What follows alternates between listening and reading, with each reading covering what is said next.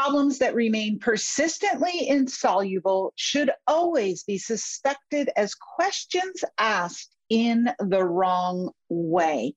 Alan Watts. In this episode, we talk about if you're suffering from anxiety and or on medications for anxiety, what you might be doing wrong in your approach and how to recognize and solve the underlying problem. Stay tuned. So, the big question is how do women over 40 like us keep weight off, have great energy, balance our hormones and our moods, feel sexy and confident, and master midlife? If you're like most of us, you're not getting the answers you need and remain confused and pretty hopeless to ever feel like yourself again. As an OBGYN, I had to discover for myself the truth about what creates a rock solid metabolism, lasting weight loss, and supercharged energy after 40 in order to lose 100 pounds and fix my fatigue. Now I'm on a mission. This podcast is designed to share the natural tools you need for impactful results and to give you clarity on the answers to your midlife metabolism challenges. Join me for tangible natural strategies to crush the hormone imbalances you're facing and help you get unstuck from the sidelines of life. My name is Dr. Kyrin Dunston. Welcome to the Hormone Prescription Podcast. Hi, everybody. Welcome back to another episode of the Hormone Prescription with Dr. Kieran. Thank you so much for joining me today. Today, we are talking all about the Anatomy of Anxiety with a true expert who's written an amazing book and has incredible insight. She has a similar journey to mine in that she was trained as a medical doctor. She went into psychiatry and really realized that we weren't helping people with giving drugs and doing surgery. And she found a better way. And now she has dedicated her life to educating others about the anatomy of anxiety and what's really going on behind the scenes. She is an incredible person. Um, she offered this quote to me that I love from Alan Watts, who's an amazing philosopher. And this is what it says Problems that remain persistently insoluble should always be suspected as questions asked in the wrong way. So, what does this mean? It means if you have a problem that hasn't been solved, you're asking the wrong question.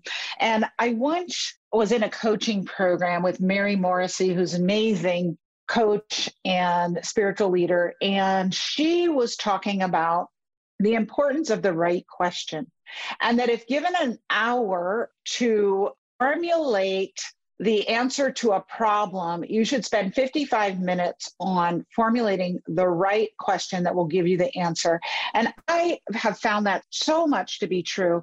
I always tell people with your health that if you have persistent health symptoms, diagnoses, medications, problems, whatever you want to call it, something's not right with your health, then you haven't asked the right question. It's asking the right questions that is invaluable to fixing your health. And unfortunately, as a mainstream doctor, I didn't know the right questions to ask. Now I know the questions to ask, so I'm going to help you ask the right question. And if you're dealing with anxiety, which millions of us do at some point in our life, many of us chronically, or we've got a loved one who's dealing with it, and it can be debilitating, prevent you from having relationships or working and all kinds of things. And if that's you or someone you know, you want to listen up because you need to know about the anatomy of anxiety. And Dr. Vora is an expert at this. She's really taken a deep dive in her book. She has a beautiful way of looking at it. I'll tell you a little bit more about her and then we'll get started. So, Ellen Vora is a medical doctor. She's a board certified psychiatrist, acupuncturist, and yoga teacher. And she's the author of the best selling book, The Anatomy of Anxiety Understanding and Overcoming the Body's Fear Response. She takes a functional medicine approach to mental health, considering the whole person and addressing imbalance at the root. Welcome, Dr. Ellen Vora, to the show. Thank you so much for having me. I am so excited to dive into this topic with you. A lot of my listeners know that anxiety was a huge part of my story. I didn't really suffer with anxiety at a young age. It wasn't a problem. And it really started in my 40s. Mm. And it got so severe that everybody knows this. For that and depression, I was on five psychoactive medications at one point and the doctor told me you will never get off of these i couldn't even hardly function even with those five medications i was so anxious my body would tremble but I had nothing to be anxious about. And I know that you talk about this. So I kind of want to dive in there. And this is for the people who have maybe been dealing with their anxiety their whole lives. Maybe they just deal with anxiety most recently. Maybe they have a loved one who has anxiety. It's so problematic and it's so debilitating. So I don't even know where to start. So I'm going to just say, Ellen, start. start where you think why is this such a problem that affects so many people yeah so the way you and I were both taught to think about anxiety, you know, we were taught in medical school to evaluate it according to the DSM, our Bible of mental health, the Diagnostic Statistical Manual.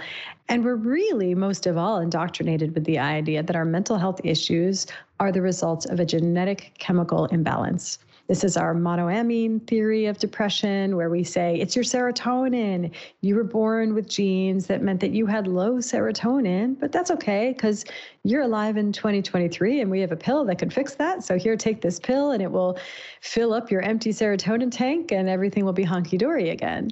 It's a nice story, I think it came primarily from well meaning scientists using deductive reasoning when they saw that certain tuberculosis medications that m- manipulated serotonin seemed to raise some people's moods.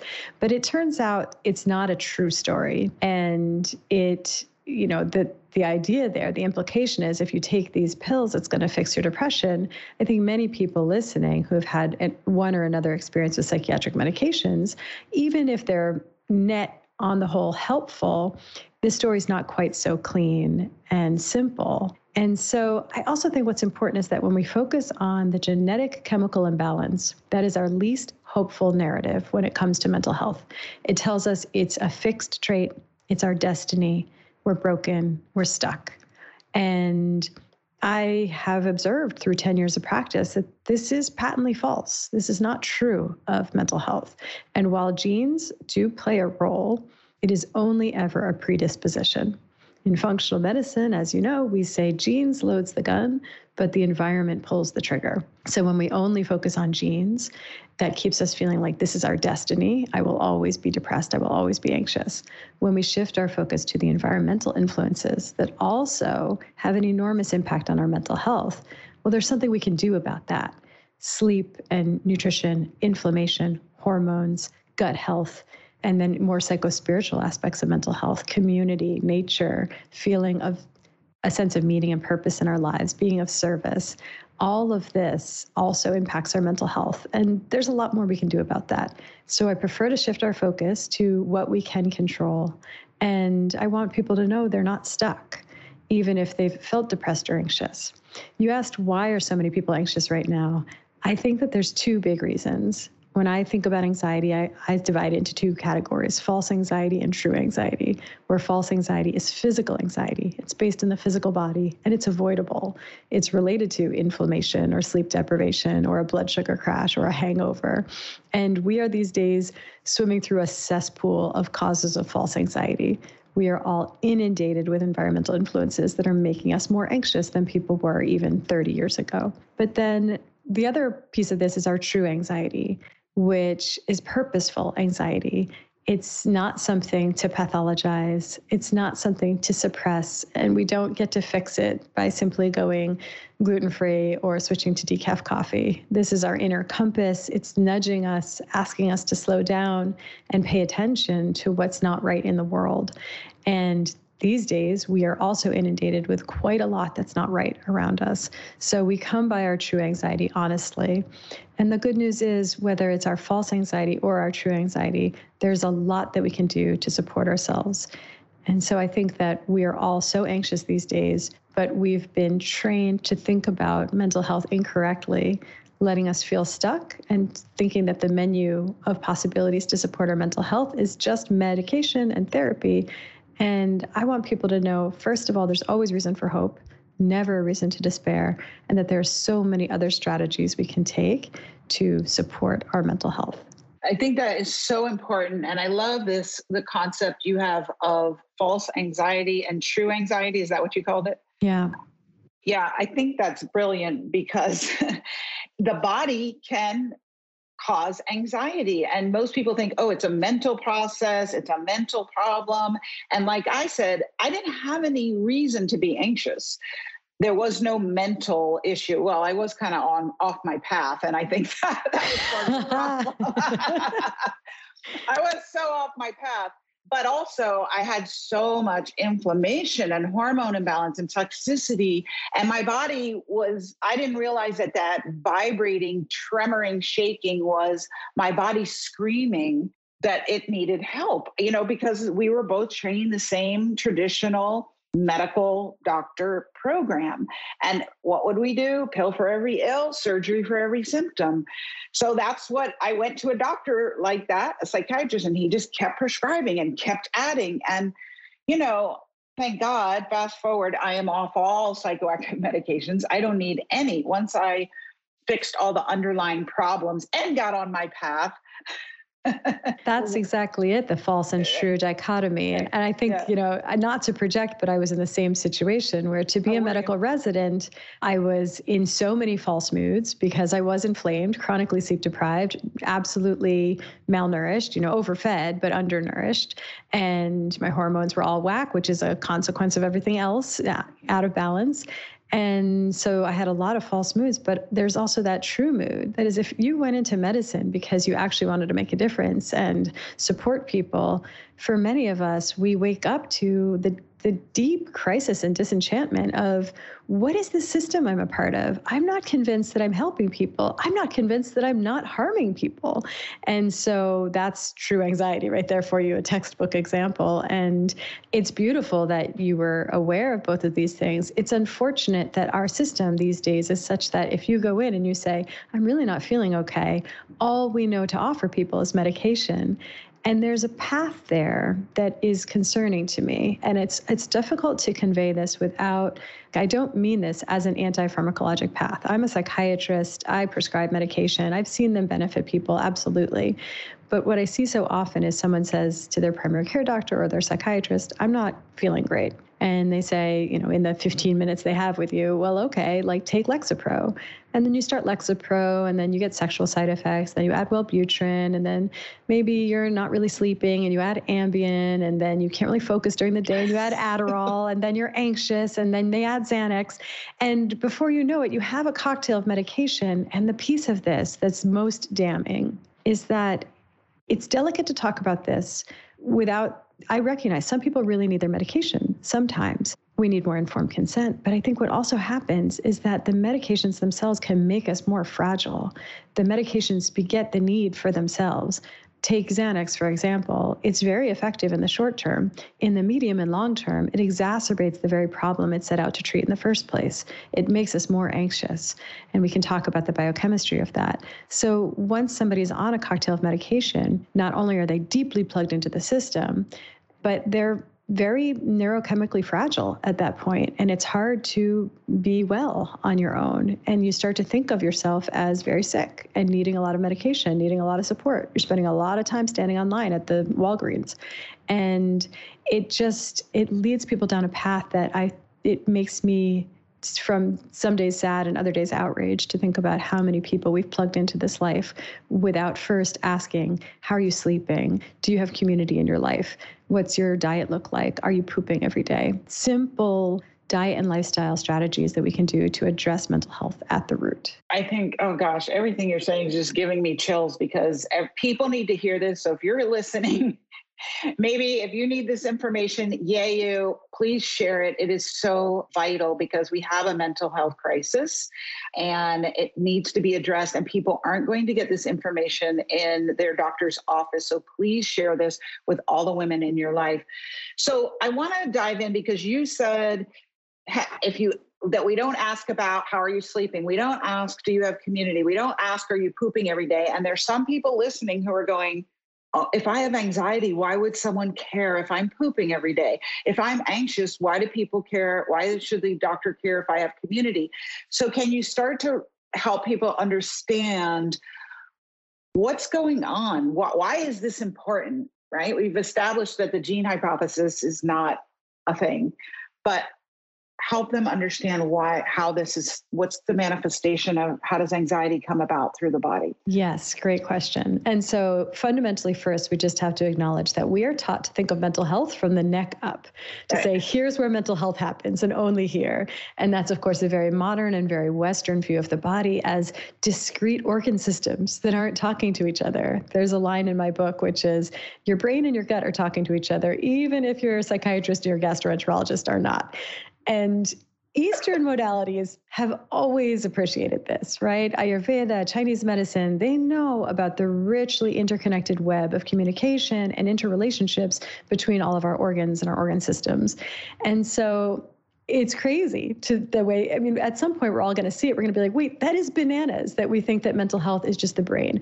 The brain is a piece of flesh. It is impacted by everything else going on in the body. If you are inflamed if you are micronutrient deficient if your blood sugar is crashing you better believe that impacts your brain health. And good mental health is in many ways a reflection of two main things. It's good physical health. It's a reflection of good healthy brain health. And it's a reflection of us getting our fundamental human psychospiritual needs met and so when those two things are in place, we tend to feel pretty good. Trauma is its own consideration, which we can go a bit more into. So if you take the gut, for example, when someone's thinking, well, I'm anxious, why are they asking me about my pooping? That seems crazy. That's that's my that's my digestive tract. Well, three main pathways for how our gut is impacting our brain health. I'll first just open with the fact that we are now at a point where publicly we have a conversation about the fact that our brain impacts our gut. We know now that if we're anxious, if we're chronically stressed, this will impact our digestion. Someone with IBS or irritable bowel syndrome might say, I know that stress is impacting my IBS. So we appreciate top down communication. But where we're headed is that we also have to appreciate it is a two way street. It is a bi directional relationship between the gut and the brain. So just as there's top down communication, there is also bottom up communication. The health of the gut is impacting the state of our brain. And it's happening along a number of different pathways. One very simple one is that there are bacteria in our gut that are involved in the synthesis of certain neurotransmitters.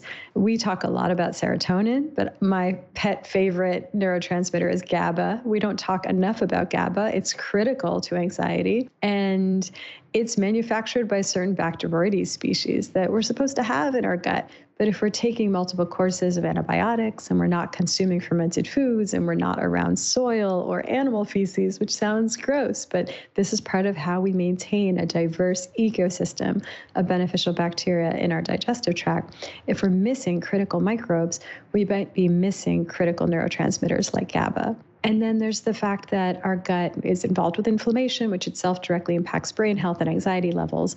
But the one that I find most interesting is the communication along the vagus nerve that's basically reporting on the state of affairs of our gut up to our brain all the time.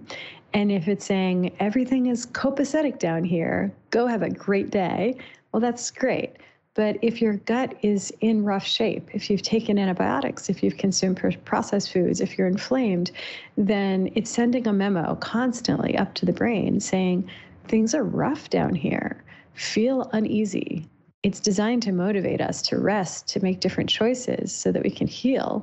But instead, I think a lot of us go through our lives in a state of chronic low grade anxiety just because we're in a state of chronic poor health of our digestive tract which we come by honestly because modern life makes a broad assault against the health of our guts from our chlorinated tap water, antibiotics, processed food, alcohol, NSAIDs, lack of exposure to fermented foods and, and microbes. And so here we are, all of us with really unhealthy guts, and it's directly impacting our mental health so important the information that you just shared. And i was listening to i'm listening to peter levine's new book about trauma and memory and he was talking about the ratio of the afferent nerves so the nerves in the vagus that bring information from the gut the ratio of those to the efferent that yeah. innervate the motor is five to one. Yeah.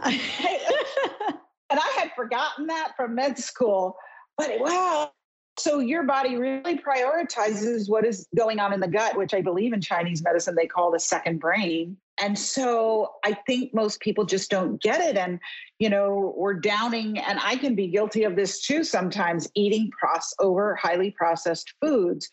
Oh, you know, those chips are so good and things like that. And then and then I might wonder the next day, why am I not feeling great? I mean, at this point, I kind of know. So I'm not willing to pay the price, but every now and then I do. But your gut is so key. So, everybody listening, this is why your poop habits matter. And pooping once a week is not okay. If you're listening, I so many people come to me and they say, "Well, I only poop once a week. I've been that way my whole life. That's my normal." And I'm like, "Yeah, but that's not okay." All right, so this false anxiety that's coming from the gut, everybody, if you're having, so some people are listening and they're thinking, oh, okay, I identify with some of these things, Dr. Ellen. Uh, I'm going to go to my doctor and ask to be referred to a gastroenterologist. So what's going to happen is that idea this is a big problem broadly. This happens with mental health too. We think like we just need better access. We need better access to mental health care. Like, oh, now you just gave me a light bulb aha moment that my gut is impacting my mental health. So let me go see a gastroenterologist. We know how this story ends. If you see that psychiatrist, if you have better access to mental health, you walk out with a prescription and it leads to more prescriptions. If you go to see a gastroenterologist, all due respect, I, some of my family, friends. I, I love my gastroenterologist buddies and colleagues. I think they're brilliant and wonderful healers. But the training in medicine, we always have this saying garbage in, garbage out. They are not trained to do any kind of root cause resolution or to approach the chronic degenerative, chronic low grade inflammation issues in a supportive way. We are taught to react in, in a quite a heroic way to problems. So we have lots of great suppressive medications that can squash your immune system, that can basically say, well, you're inflamed in your gut. Let's just shut down the immune system and then inflammation is gone. And you feel better symptomatically temporarily, but we've done nothing to address it at the root. Actually, we've done something. We've exacerbated the original problem. So I think that the problem is our training. And if you are having an aha moment, which is that you have unhealthy gut health and then that's impacting your mental health, you're probably better served going to see a naturopath or a functional medicine doc. I think that they actually are virtuosic at understanding how the gut gets out of balance and how to support that. That will make an enormous difference in your mental health, but also in your physical health more broadly. And even just improving your gut health is a direct impact on our quality of life. Going from pooping once a week to pooping every day is it changes everything and how we feel. I've got, I've gone on that journey myself, and, and, to actually have that working every day is victorious. I never, I still don't take it for granted at this point. Probably like 20 years into that. So I think that you'd want to get your care in a more holistic setting, so that you're not just suppressing functions in the body. Symptom suppressing, it turns out, is it's a beautiful thing that Western medicine can do when the problem is really big. If you have already had a car accident or a heart attack or you already have cancer, I think our ability to do heroics and suppress symptoms and really fundamentally change the body is a beautiful thing about Western medicine. But so much of what ails us are these subtler chronic degenerative diseases, chronic inflammatory conditions that are resulting from modern life. And when we go in with heroics, we actually make the original problem worse. So you want to go into a holistic treatment where they're thinking, oh, here are the inputs that are irritating the system. Here are the inputs that you're missing. Let's give the body what it needs and then trust that the body knows what to do with that and it can heal itself. Does body super intelligent? Like we couldn't create a human body and it knows what to do. So sometimes you just get out of the way, get the things out of the way blocking it, give it the things it needs, and then watch it heal. And, you know, I had this vision when you were talking about the pooping, because I went through that phase too. Now it's like when you make a beautiful poop in the toilet every time you eat, because that's how nature created you, you literally should jump up like you got a field goal and be like, yay. yay me right not just for little kids anymore that yay you pooped in the potty but yay a hundred percent I do want to talk about trauma. You mentioned it earlier. It ended up being a huge part of my story, which I actually didn't know. I didn't, I know I had a crappy childhood. My mom used to have this tote bag that was of this this cartoon woman and and it said uh, let's put the fun back in dysfunctional we had dysfunction in my family for sure but I didn't know that I had trauma. And then that was part of this, the latter part of my journey after I healed my gut and got off all the medications.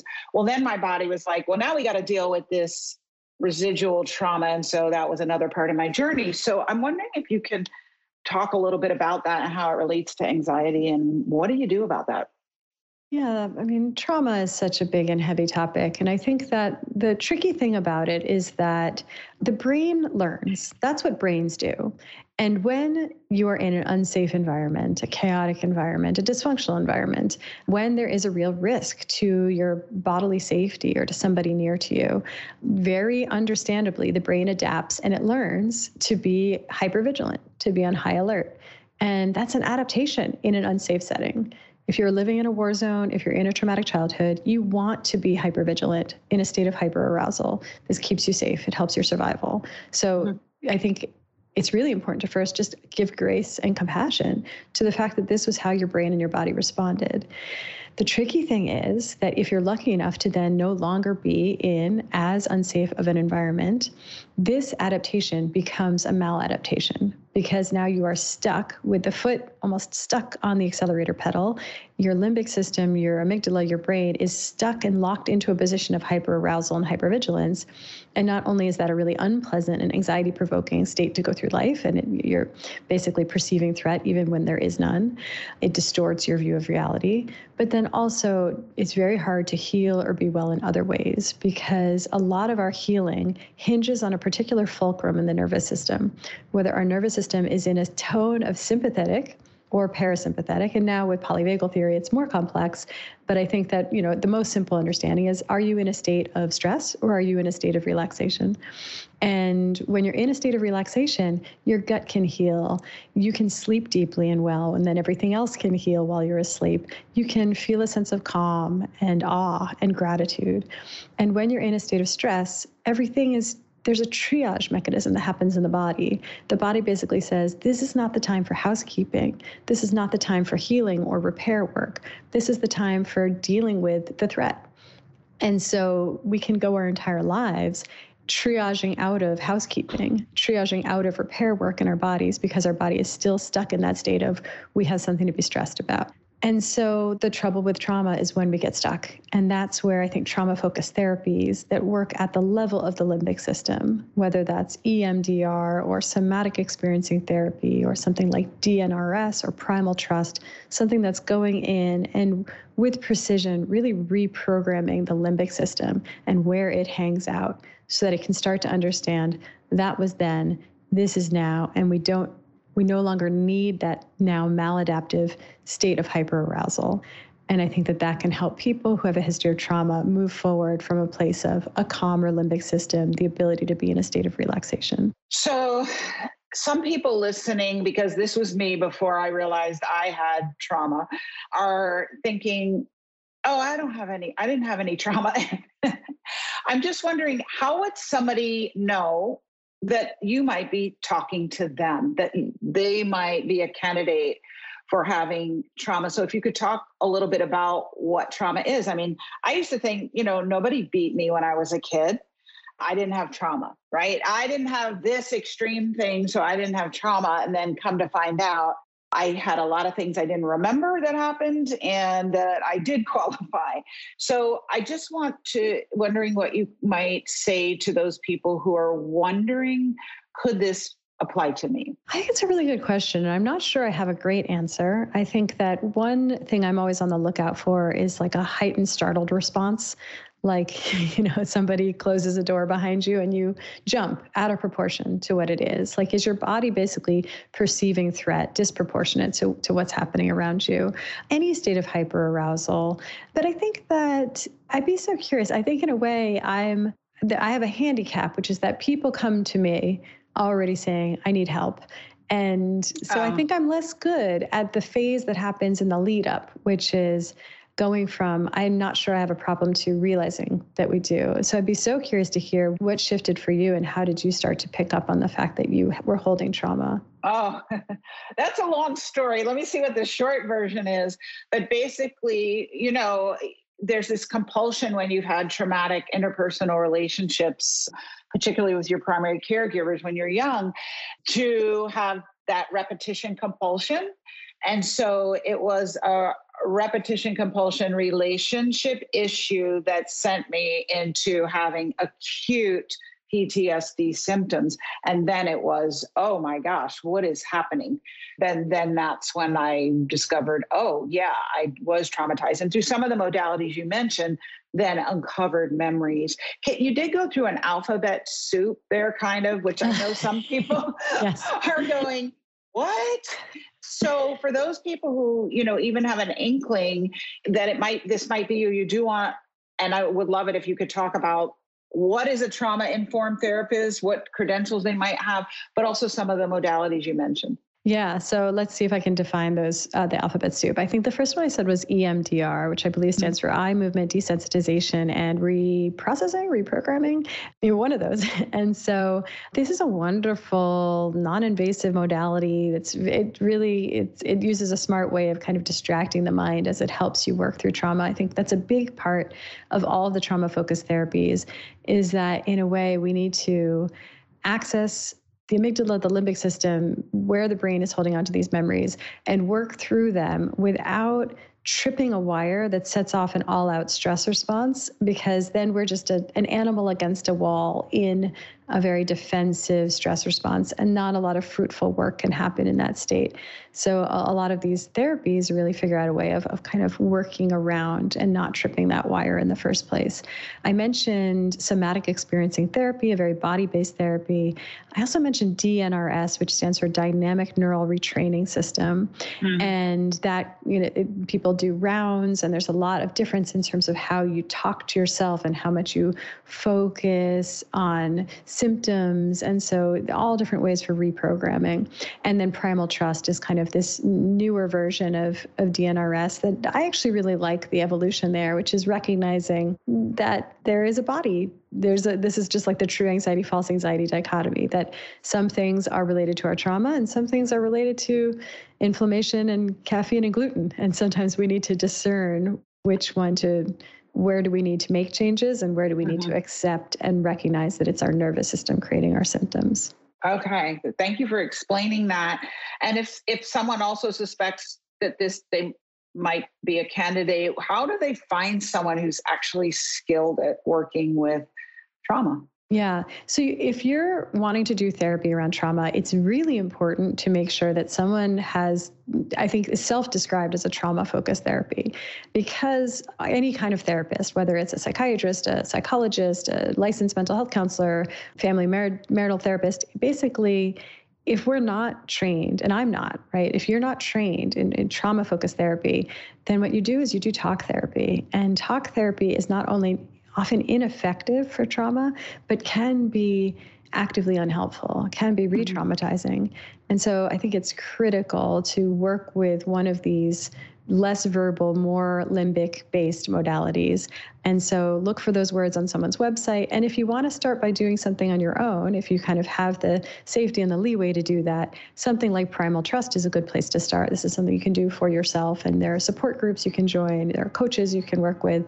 And that's a really nice system. And if you're not finding the perfect word of mouth trauma focused therapist in your area that's affordable and taking new patients and working with your insurance, starting with something like Primal Trust mm. is a great is a great place to start. Awesome. Thank you so much for sharing those resources. We have to talk about this topic before we wrap up. So hopefully everybody listening will give us a little few more minute leeway. This idea of being off your path and what is your path and how does that create anxiety that was a huge part of my story and exactly what you described ellen where i had gone into medicine because i knew i wanted to work with women and help them with their health and i said well how what will give me the biggest toolbox in order to do that so of course i went and got my medical doctorate and then was disillusioned when i was in practice that exactly what you said. I started saying, Are we really helping anyone? We're harming people. And that was off my path, but I didn't know what to do about it. And of course, had my own health challenges. So that discordance created this anxiety. So I'm wondering if you can talk, talk about that a little bit. Yeah, I mean, and it's it's interesting. I think even how both of us I've never thought about it this way before, but in a meta way, getting off our path was a very critical part of our path. and so go figure. You know, it's just giving people permission to slow down, get still, and just tune in. Like, how are we doing? Like, not like are your parents approving of what you're doing do your friends are they impressed by it how's your bank account but like how are you really doing what are your values what kind of life do you want to live what makes you feel fulfilled and is that happening or are you on track towards building a life where that is happening? And if you feel like you might be way off course we have a world that gives us a lot of junky values where it tells us like here's what you should be striving for. Have this kind of skin and this kind of car and this kind of money and this kind of impressive job and this kind of attractive partner and have these perfect kids. And you know it tells us here's what instagram is telling you what we like you know literally what we like what get gathers likes. And who's to say any of that is what fulfills you or what feels right or familiar for you?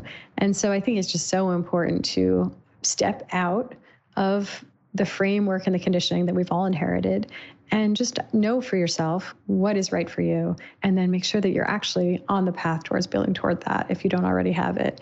And it's certainly not moving actively in the wrong direction. And so this sometimes has a lot of inconvenient truths. It can blow up our lives right? You can feel like you can feel like you just gave 10 years a lot of student debt blood sweat and tears to medical training and you're like holy shit i'm harming people. What the hell did i just do and so I think that I love my friend Britt Frank, brilliant therapist, and she says, choose your hard. And there are these moments when you realize you're off your path and you're like, it would be really hard to get back on a path. And it would be so much harder to live the rest of your life this far off your path. And so sometimes we really do have to choose that short term, really hard blow up our life change to get on our path.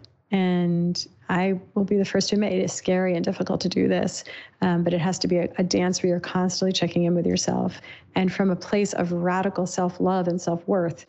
And also, self love and self worth that helps guide us back, but also, and this one's big and sometimes harder for us to realize this is my worldview, it doesn't have to be everyone's, but a recognition that we have a unique set of gifts and perspectives and insights and talents that we have to offer this world it's a contribution that we only us can uniquely make.